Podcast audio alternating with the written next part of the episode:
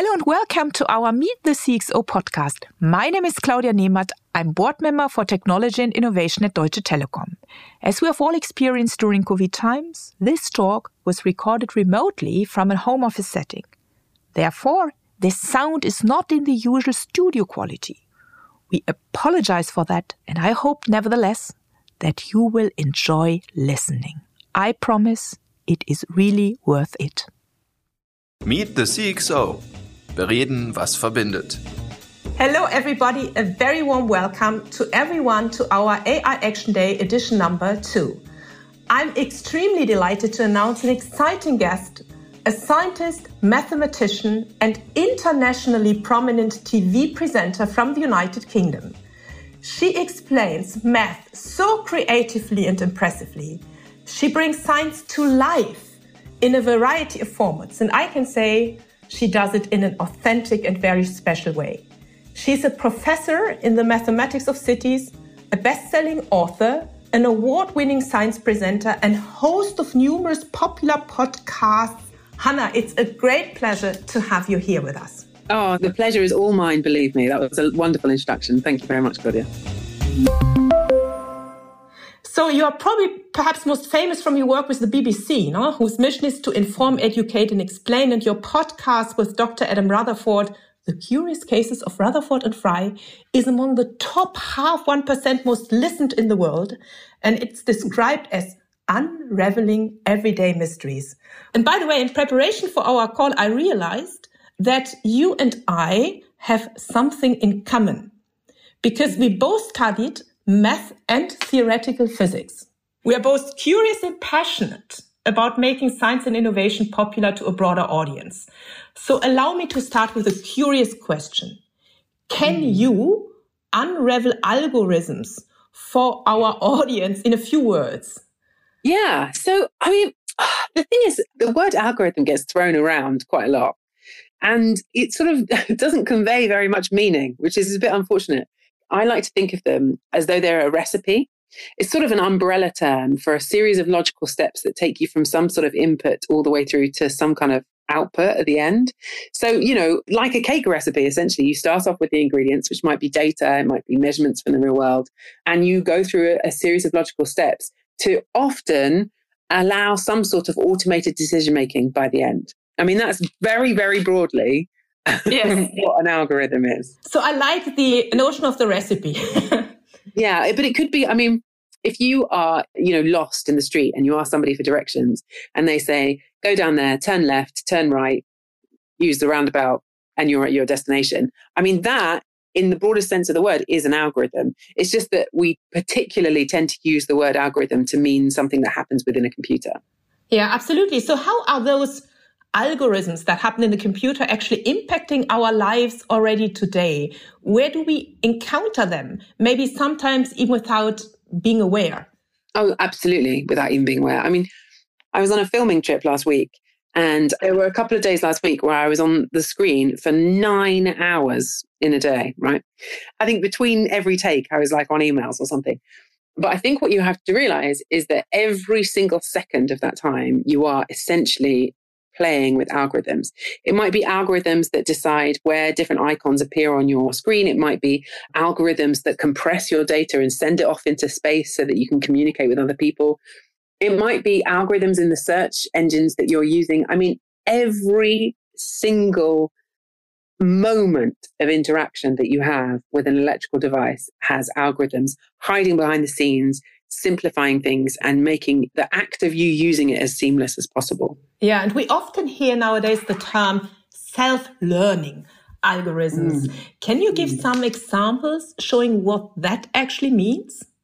Yeah, so the example that I like to imagine is that if you, let's say you had a smart light bulb in your house, a smart light bulb that just followed an algorithm would be one that read the time and then say at 8 p.m. dimmed to half the level and then at 11 p.m. turned off and then made sure that it was on at the right time in summer or winter. But it was pre programmed. It's all set in advance. It knows you can go through and know exactly what's going to happen. A self learning algorithm or, or, you know, a machine learning algorithm is one that actually takes feedback in order to learn your behavior. So this might be one where during the training period, it notices that you dim the light bulb. It notices your pattern of what time you go to bed during the week and, and at the weekend and whether that's different. And it allows a feedback loop from the data that it's collecting into the actions that it ends up taking. So there are, of course, some algorithms which really interact with the real world like that, continually updating as time goes on. There are others which are still machine learning algorithms which just learn from the data itself. So you start off by giving an enormous chunk of data and you set it an objective and you essentially let it work out the best path to achieving that objective itself. There are different categories. I'm sort of giving you like broad brush overviews, but the point about machine learning is that you are not writing down every step of the recipe. Have you ever seen Bake Off? It's this cooking program that we have on Netflix. And there's one round where they remove all of the instructions from the recipe um, and they have the ingredients, but it's sort of like bake the pastry, right? And the contestants have to work out how to achieve that objective themselves. So the learning algorithms, as an input, they take experience or data or feedback from the real world and use that in order to derive the best possible path to achieve the objective. So I hope then afterwards that cake tastes better for the human being. I mean, who knows? Who knows, right? It's uh, certainly going to taste different. so, uh, what would you say in which areas are software algorithms actually superior to human beings alone? And what advantages can we actually achieve by leveraging the power of those algorithms? Oh my gosh. Okay. So, so, so, so many areas. I mean, I think if you just think about the way that we are having this video call, there's no possible way that you could handle the information that exists in order to sort of beam it up to space and then back down to where you are and so on, so on, so on, without the algorithms that are kind of compressing all of that digital data and so on. But I think beyond just electronically sophisticated input, yeah. I also think actually we've known since the 1950s mm-hmm. that when it comes to automating decisions, when it comes to assessing what's going on with humans, actually, algorithms are better than humans are. So there's a really important book by a guy called Paul Meehl. And what he did, he was in the military and he was looking at people's predictions as to how good different soldiers would be. Right, whether they would go on to be exceptional soldiers or really rubbish ones, and uh, and the assessment of these individuals as they first joined the military. And the people who were very high up in the chain, I mean, they were rubbish at making these predictions.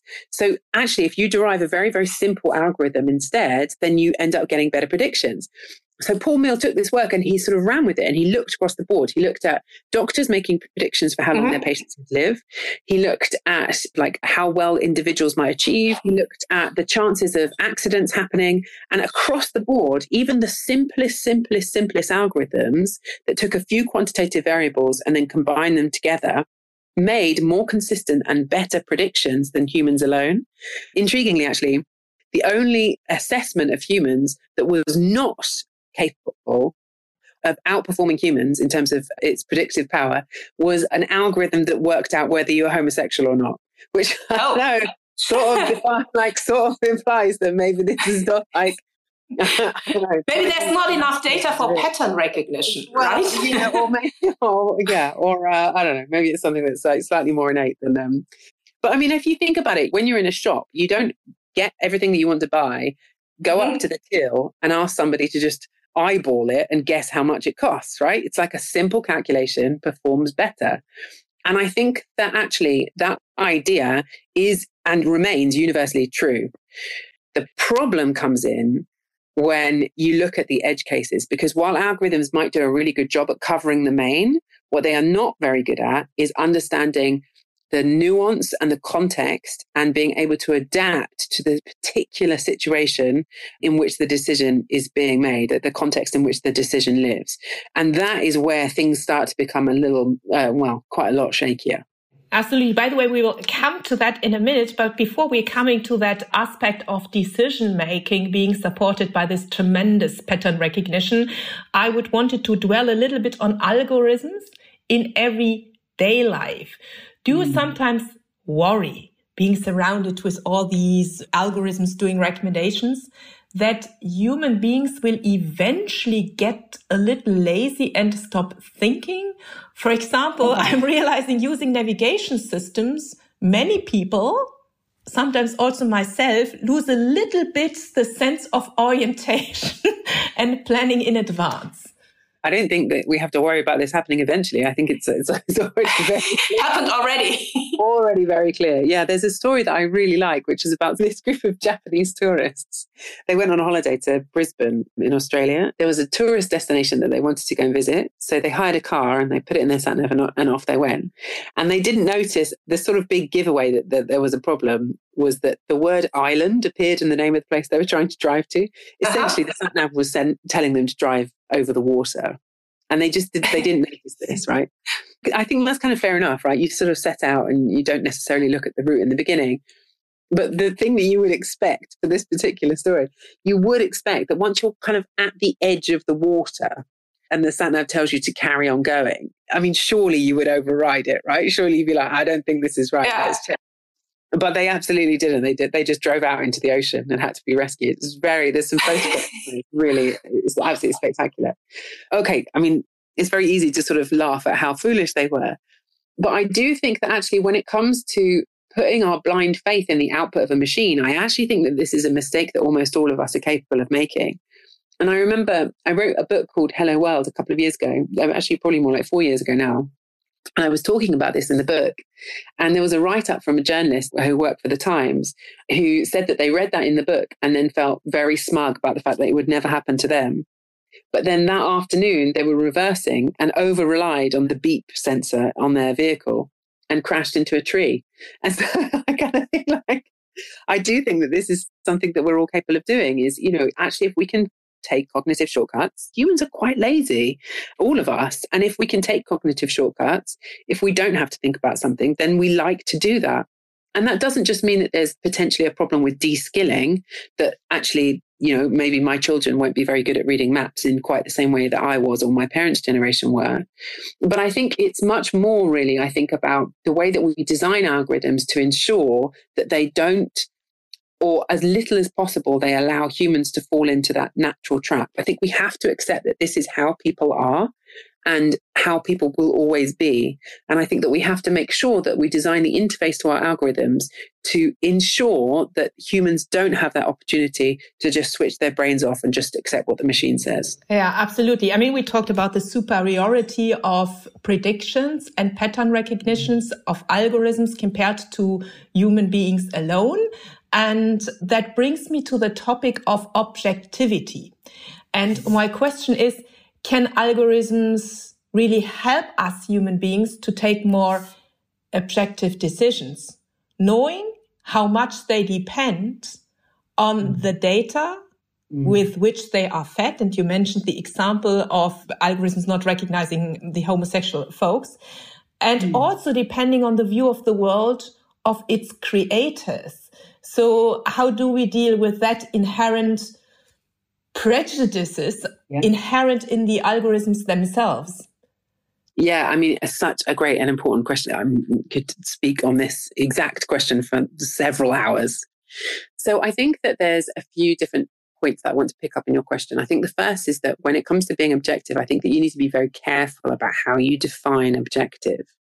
You know, actually, there are a number of different definitions of that, and particularly definitions of fairness that don't necessarily all agree. You know, when it comes to objectivity and fairness, it's not the case that you just know it when you see it, right? Actually, there are different ways to turn the same object and it can look different from different sides. So that's kind of the first thing to say.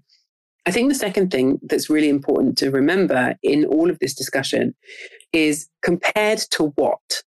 Because while I don't think there's anybody who is reasonable any sensible person on the planet who would claim for a second that algorithms are anywhere close to being objective or perfect.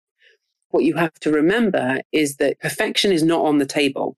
We don't have this perfect alternative, this beautifully fair system that's just out of reach and we'll go for that one instead, right? What we're left with, if you are not using algorithms at all, is the very, very messiness of humans, right? And I think that's important to bear that in mind. And that I think was one thing that was slightly missing from the big fiasco uh, that happened a couple of years ago around the algorithms that are used within courtrooms. These algorithms, I'm sure you came across them at the time, but these are algorithms that are given to people who are arrested in connection with a crime. Mm-hmm. And they answer a questionnaire And the algorithm then goes on to make a prediction about their chances of committing mm-hmm. another crime in future. And then the judge uses that prediction to decide, mm-hmm. okay, mm-hmm. This person should be awarded bail or not. Okay.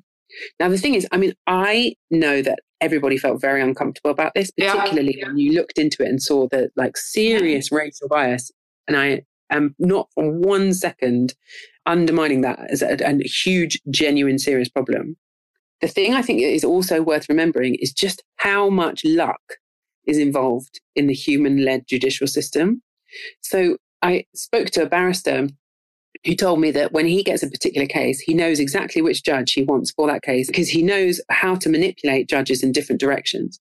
But all of the evidence stacks this up, right? So there is evidence that shows that if you take the same case to a different judge, you often get a completely different response. Okay, that's fine. But there's evidence that shows that if you take the same case to the same judge just on a different day, you yeah. end up with a different response. Judges who have daughters tend to be much stricter in cases that involve violence against women. Oh, I, this one I really like, right? So judges, they don't like giving the same response too many times in a row. So if three bail cases before you have been successful, essentially your chance of a successful hearing like drops off a cliff. But my favorite one of all is that judges tend to be much stricter in the towns where the local sports team has lost recently right? And I think that I'm just giving you the sort of light-hearted ones, right? But now you have to imagine all of the discrimination that all of us see around us all of the time, and that is embedded into these judges, right? There's an unimaginable amount of luck and inconsistency and messiness in the human-led system.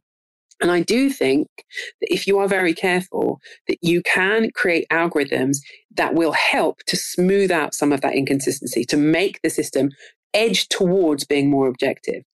But what you can't do is create a system that just does the judge's job for them and allows the judge to just take their hands off the wheel and say, oh, it wasn't me. I didn't yeah. do it. It's not my fault. By the way, in business as well, Hannah, I have to mention that here for our audience because Telekom was among the first to actually define ethical guidelines for artificial mm. intelligence and algorithms. And one of my favorite ones says that the ultimate accountability is with a human being. So you mm. can't say, oh my God, we produce that very unfair tariff system for our customers and it's not our fault because some algorithms we had created was actually producing the results. So the ultimate accountability is always uh, very important in spite of the fact that of course all us human beings are not really objective and so much depending on the context but that would actually lead me to a question around human decision making and you actually mentioned the field of law and maybe you could also argue a similar challenge or opportunity in the field of medicine. How do we then actually tackle the challenge that these recommendations of algorithms might overrun human decision makers, not by design, but maybe yeah. just by the nature of our psychology, or maybe even by the nature of some manipulative interests of totalitarian groups or powerful commercial platforms. What would you say? How do you actually address that issues, that algorithms can support decision making so well, as you describe perfectly. But at the same time, there is the danger that the humans go away and say, okay, de facto, I leave it to the, recommendation of the algorithm. Okay, so I think for me, there are two ways to approach this question. And I think that one of them is a very technology centered approach. Mm-hmm. Uh, and I think the alternative is a very human centered approach. And I think that they end up taking you to different places. So I think the clearest illustration of the difference between those two approaches is what's happened with driverless cars in the last few years. So when it comes to driverless cars, the earlier ones, the sort of ones that came around 2010, 2012, and so on, what they did is it was technology first, right? So it was like, we've got this great new tech. We're going to put in the tech. We're going to think about the tech first and the human comes later, right? So the tech's doing its thing and then the human comes in and the human will just fill in all the gaps of the stuff that the machine can't do. Except that when it comes to driving, there are things that humans are really bad at, right? Humans are really bad at paying attention. And we are really bad at like being totally and completely aware of our surroundings. And we're really bad at performing under pressure. And so if you ask a human to sit in a car where nothing much is going on for a really long period of time, and then just at the moment when their attention is elsewhere, they have to step in and perform at their absolute best when the pressure is the highest, that is not a situation that is ever going to end very well, right? And we saw numerous people uh, who yeah. lost their lives because of that approach to the technology. But I think if you go the other way around, if you go the human first approach and you say, okay, what is it that humans are not very good at? And the things that humans are not very good at is we're not very good at paying attention. We're not very good at being totally and completely aware of our surroundings. And we're not very good at performing well under pressure. And those three things are precisely the things that algorithms are good at right? They don't care about paying attention or they don't, you know, they ceaselessly will pay attention and ceaselessly monitor the environment and don't care whether it's a high pressure situation or not. And so I think that the real future of driverless cars, as I think we're seeing now, is that you keep the human in the driving seat and you allow the technology to fill in the things that the human cannot do. So things like collision prevention systems, you know, collision avoidance systems, that kind of thing. I think that's the real future of this. So if we take that idea and then think about the legal example, rather than creating this technology that does a prediction and then tells mm-hmm. the human what the prediction is, and then the human has to step in if the prediction is wrong, like terrible idea. Instead, look at the human and work out what the human can't do. And what the human cannot do is be consistent. The human cannot remove their own biases, and the human cannot remove the element of randomness and luck in the system. So, mm-hmm. why not instead take an algorithm that runs those same predictions essentially, but instead of telling a human what to do on each case, instead tells a human how their decision that they've already made fits into a wider distribution. You can essentially create a kind of course correction for people's own inconsistency so that it's not, you know, this is what the answer should be. It's that this case is an outlier or you are tending towards this way, or you should be aware that this is how you're treating black defendants versus white defendants, or male versus female, and so on and so on, so that you're essentially creating a little feedback loop in the human decision making process, which adds the opportunity for more consistency. And that I think is the real difference. It's we have to start with humans because humans, as you said, in terms of the ethical guidelines of Telekom, humans have to be in the driving seat. And so it's about designing technology to prevent the mistakes that humans are always going to make rather than the other way around. By the way, I like that massively. I call that human centered technology. Yeah. You have to put the human being in the center and then use technology to complement and advance us rather than creating something artificial which tries to copy human ethical decisions. I completely agree with that. Yeah. So thank you for that comment. That fits perfectly into our scheme. Apropos human beings, what would you say in the age of algorithms and artificial intelligence? Because you are also teaching and dealing with a lot of young people trying to convey or really conveying brilliantly the impact of all that technology. What would you say are the most important capabilities for human beings in the machine age? What is it what we need to be good at? So I think it's in many ways the same thing that I think has always been the most important thing in teaching, which is critical thought. You know, I have a lot of people who come and study their degree with me, and then I see them a few years later, and then they say, I've forgotten everything. I've forgotten all everything you taught me. I don't remember Green's function, right? Like whatever. And I always say it doesn't matter. Those things were never the point. The point was I was teaching you how to think and I was teaching you how to critically assess the information that you got in order to reach a conclusion. And that is a skill rather than a piece of knowledge that you never lose. I think a lot of the problems that I see around when it comes to misuse of algorithms and artificial intelligence, and particularly the overpromise of algorithms and artificial intelligence, I think that they essentially come down to that same idea, which is that people struggle to think critically about yeah. the systems that they see. I think humans have this habit, this innate habit of going in one of two directions, either of totally believing that if an algorithm says something, that it has this incredible air of authority. But then, as soon as an algorithm is shown to be even slightly flawed, if there's a like little chink in the armor, then I think humans go in completely the other direction and think it's absolute junk and throw it away altogether. I think there have been countless examples of where we've seen this. There's a really brilliant story about school buses in Boston. So they had this really nice idea, which was that teenagers need to sleep in later, right? Their brains work better later in the day, circadian rhythms and so on. So they tried to reschedule the school buses so that teenagers could have a later start. Incredibly complicated problem. They set an algorithm to be able to decide what the start time uh-huh. should be. It's really a good idea, a decent thing, you know, a first trial. Everybody was like, great, it's going to start, it's going to be a, an algorithm. AI, brilliant. Anyway, a few of the parameters weren't exactly good. Right? and so while the teenagers did indeed get their lions, parents of very young children were shocked and dismayed to see that their kids in comparison were starting school at sort of 6.30 a.m basically Oops. having to go to bed at about 4 p.m in order to accommodate the new start time so everyone was up in arms and they threw out the system completely. They got rid of the algorithm altogether because everybody was so uh-huh. upset. And they ended up back where they were right? Which is that they had the problem you know in the first place. The thing that i see over and over and over again is that like it was never going to solve everything. You know, you needed to manage your expectations and think more critically about what it was capable of doing in the first place. And then when it was shown to be flawed, you didn't need to throw it away altogether, right? Like screeching from one end to the other. It's an interesting phenomenon. I think it's a great example of that human confirmation bias towards algorithms and also towards other human beings. By the way, out of curiosity, being a mother of two teenage children, I'm just wondering, what would you say are the best means actually to convey critical thinking, especially in ages of WhatsApp, Instagram, and social media, where the polarization has even become worse, I think, in the last year. So what would you say are the techniques actually to do so that people, yeah, do not stop using what mm. makes them human? Absolutely. It's hard. It's really hard. And it takes time. And I don't think that there's a silver bullet that you can just give that works. My approach has always been to rely very heavily on storytelling. There's this really brilliant book. It's called The Science of Storytelling, and it's by Will Storr.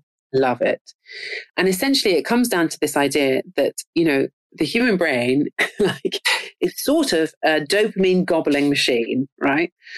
And that is what smartphones, social media, you know, all of the things that are coming out of Silicon Valley have tapped into in an extraordinary way. The attention yeah. economy is purely based on hacking the fact that our brains love little teeny micro hits of dopamine. Yeah you know, separately, actually, I think that if you recognize that our brains also really love surprise, we really love mystery, we really love, you know, strangeness, like, oh, what's this sort of strangeness?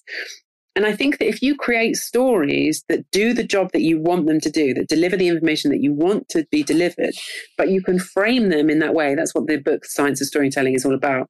But you can frame them in that way that makes them feel really engaging and surprising and alluring, then actually I think that you can end up getting through to people and delivering information in a way that you struggle with much more when you are delivering it in a traditional textbook style, mm-hmm. but competing with you know all of the apps that are available at your fingertips. Yes, absolutely. So maybe moving away a little bit from children and education to businesses again. So what would you say, what requirements in terms of ethical standards for artificial intelligence should companies be obliged to adhere to, if any? Yeah, I mean, it's hard because I think that we're at a stage now where the technology is progressing so fast that we are not having these kind of top level discussions about the best yeah. approaches. You know, I think that we are designing our future by proxy right? Without ever actually sitting down and deciding what we want our future to look like. And so I think that that's a really hard question. I mean, I'm an academic, I have a professorship at UCL. And as a result, I really strongly believe in transparency. I believe in openness mm-hmm. and I believe in like fair discussion and I believe in inviting everybody to have a say. I know that there's sometimes where that rubs up against intellectual property and commercial advantage, but I think that there are examples of companies who have managed to like navigate that tightrope mm-hmm. of being as open and honest as possible while still keeping back some of the intellectual property in order to have a competitive advantage. But in terms of the ethical standards, I mean, I've written about this in the past that I think that there probably should be some unified rules. A bit like you see some of the stuff that people are doing, and it's just like, how are people getting away with this? Yes. It's actually amazing. You know, I recently had here in this series a great conversation with Ferdinand von Schirach, who mm. actually says that human beings need to have the right for digital self-determination, the right not to be manipulated and the right to understand transparently how these algorithms actually uh, work. This is actually a huge statement, maybe closer to some of the thinking here in Europe compared mm-hmm. to other parts in the world. But I'm also sometimes astonished to see Hannah with what people get away. And I see indeed a necessity to have these type of dialogues and conversations and to create transparency about how algorithms are actually functioning. I mean, I think that point about algorithm, the right to know how an algorithm is arriving at its decision, that one in particular is very tricky, I think, because actually, I think sometimes that can be too much information and not enough, right?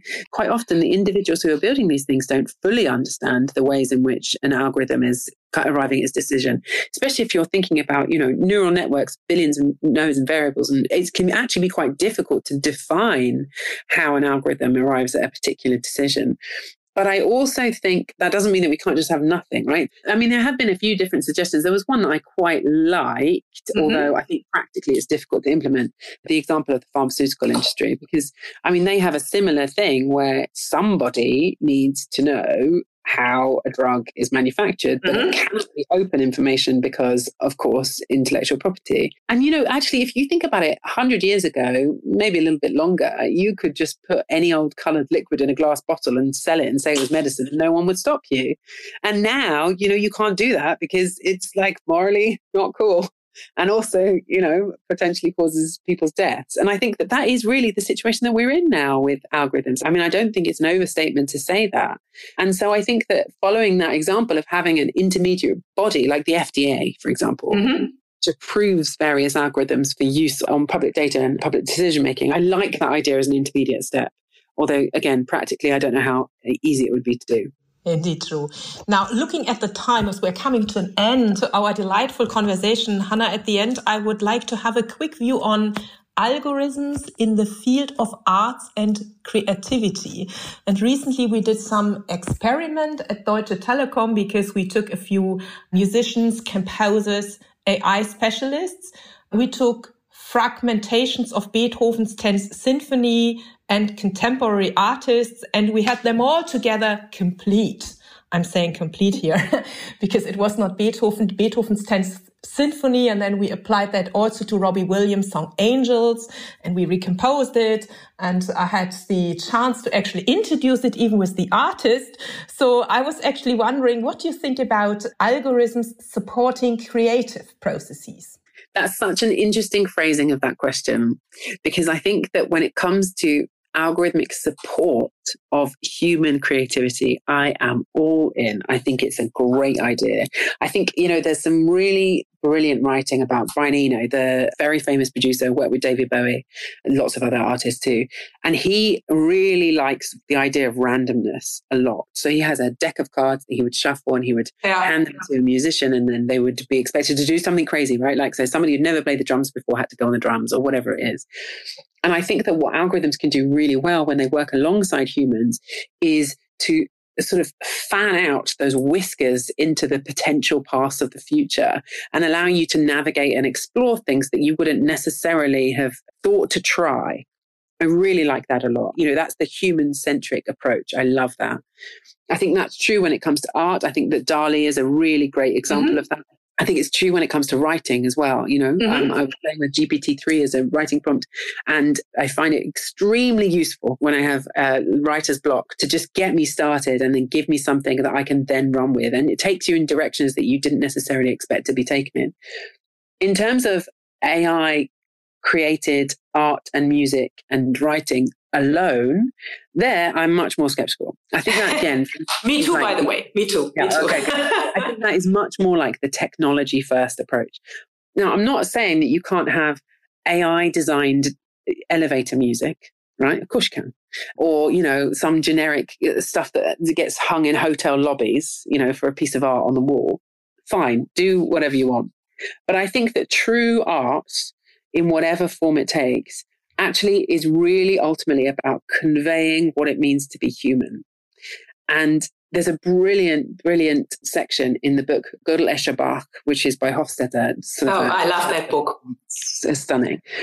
But he talks about it and he says that, you know, unless you know what it's like to stand cold in the rain, unless you know what it's like to have a first sip of water when you're dry and parched in your throat, unless you know how it feels to miss something that you know you're never going to get back, unless you really understand all of those things, then you cannot possibly know what it means to be human. And you cannot possibly put those things into your art. And so I really think that very, very strongly that art and creation is such a uniquely human thing, a unique way for humans to interact with one another and to communicate with one another. And I think that the superficial value of creating something pretty, like you can with DALL-E, will never, ever replicate that depth of connection that you can get from something that really resonates with you. Yeah. Oh, I like you phrased that fantastically. I like it very much. And I completely also agree with what you said that these algorithms help us to explore the different avenues of experimentation more quickly. So you can test out the different combinations and that helps you to be creative. But when it comes to expressing what is really human and also when it comes to make these unusual connection of mm. dots, which are not relying on pattern recognition. From history, it gets more difficult. And we even saw that in that experiment. So maybe asking you a last, last, last question, Hannah. Are you actually an optimist about the future? You come across this one, I have to say. So maybe the question isn't silly. I'm always asking no, people, are no, you optimistic about the future with all the things around us right now? It's a really hard question to answer. I think overall, I would say yes. I think sometimes I worry that I'm using optimism as a coping strategy. Mm-hmm. um, and that if I think too deeply about it, I'd just be, I wouldn't be able to continue on. I think that there are some really serious problems. I think that there are, I'm very concerned about some of the things that have been going on and are still going on. I think that we have to be incredibly careful about how we navigate the next decade in this space, because I think that it really can go in one direction or another. But, you know, I also see that there is a potential path to the future where we have algorithms that are, you know, not just capable of folding proteins, which is incredible the difference that that is going to make to humanity. Oh, yes. Yeah, yeah, yeah, yes. But algorithms that can help us take salt out of water in an energy efficient way. And thus, suddenly there's no problem with clean water for the entire world. And, you know, like, let's go crazy. Why not turn the Sahara back into a rainforest? Or, you know, when you have algorithms that allow us to do nuclear fusion in a way that we have not yet achieved mm-hmm. and have an abundance of energy across the entirety of the planet. And, you know, it could be that we end up with algorithms exacerbating inequalities, automating discrimination, creating different classes of individuals. But I also really hope and believe that it is possible for algorithms to create a future where limited resources are a thing of the past and where we genuinely have a new world of abundance. And I think the next 10 or 20 years are going to be pretty pivotal in deciding which way it goes. By the way, Hannah, I share that as well. If we as human beings manage to actually apply algorithms to these urgent questions of mankind rather than following the easy path because it's economically so sexy to actually use them primarily for digital advertising. So nothing against digital advertising, but when you think about what the digital revolution got us, not yet necessarily the answer to the big problems, even though, in that sense, I'm optimistic, algorithms could play a big role in addressing some of these issues. So, Hannah, thank you very much for being here. It was actually a very great pleasure to have you here and listen to your insights. Thank you. I really loved that conversation. That was very, very fun. Thank you so much for having me.